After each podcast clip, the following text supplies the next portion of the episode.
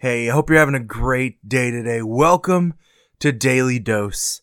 Hope you join us today as we dive into scripture and we take a look at what God's word has to say for us today.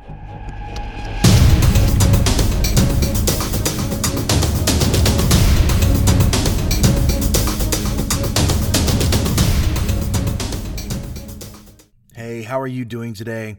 It is July 21st, and welcome to Daily Dose. Today, what I want to talk about is how we all have a natural state. I'm going to call it our home state uh, for the sake of that psychology usually uses that state of uh, a, a, mental frame of mind when you are uh, relaxed or when you are put in a position where you feel uh, like you can relax. And so uh, we call it our home state. Uh, so today I want to ask are you at home in God? Is that your home state? Or are you more putting on a facade? Are you putting on a, uh, a cloak so that people think that you're home with God? But reality, if we were to open your life and examine it in a deeper way, uh, we would discover that you're more akin to sin than you are to God. Um, and that's what we're going to talk about today. Uh, chapter 3 of Zephaniah is really broke into uh, three perspectives. And then the first it talks about the rebelliousness uh, that the leaders of jerusalem they weren't listening to god. They were rebelling against god. And then in what we're going to read today we're going to read about the, the restoredness of the people.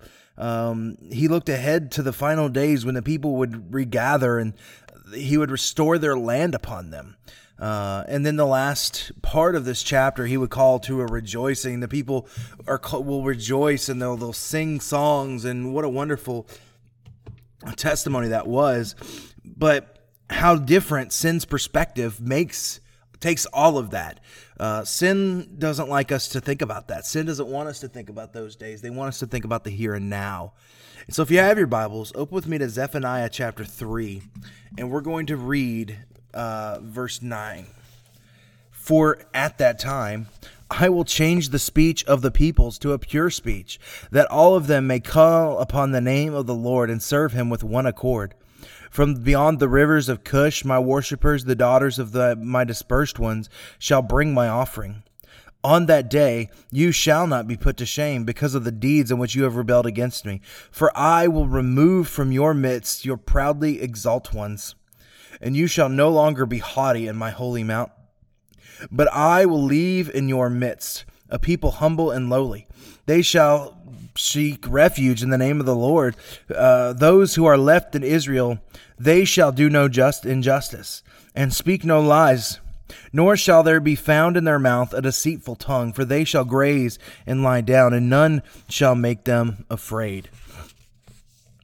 So, as you read this passage, I want you to think about your perspective of sin and the people that live with it, the people that live with the sin, the haughty, the the the proud, the rebellious, um, and whether we like to admit it or not, sin affects each and every single one of us.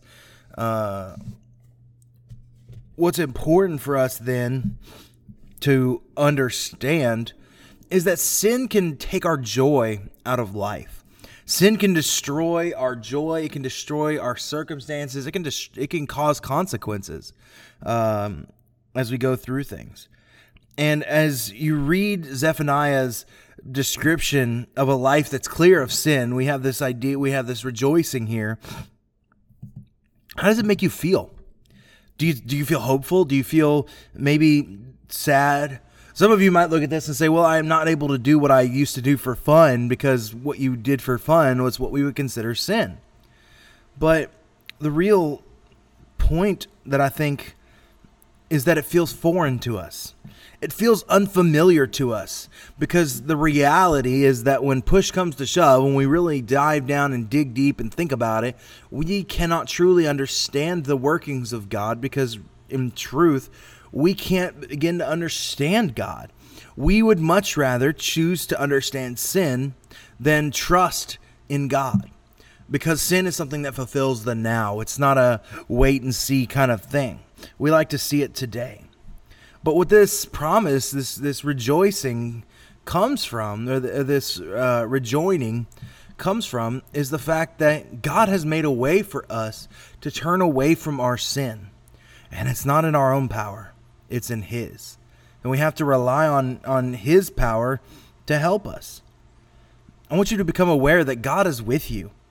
He, he, he, he is with you in every single thing, and I would, I would challenge you to expose God to the innermost workings of your life because He already knows about them. You're not hiding them from God. If we expose God to the innermost parts of our lives, the parts where we think that are they're secret, they're safe, we don't have to worry about them. Expose them to Him and let Him begin a work in you. At that point, you can begin becoming at home with God, where you don't have to feel like you put on a facade just to talk to your holy Creator, because He breaks down all of that. You're no longer haughty, you're no longer prideful. You're just you and God. I hope you have a great day, and I'll see you tomorrow.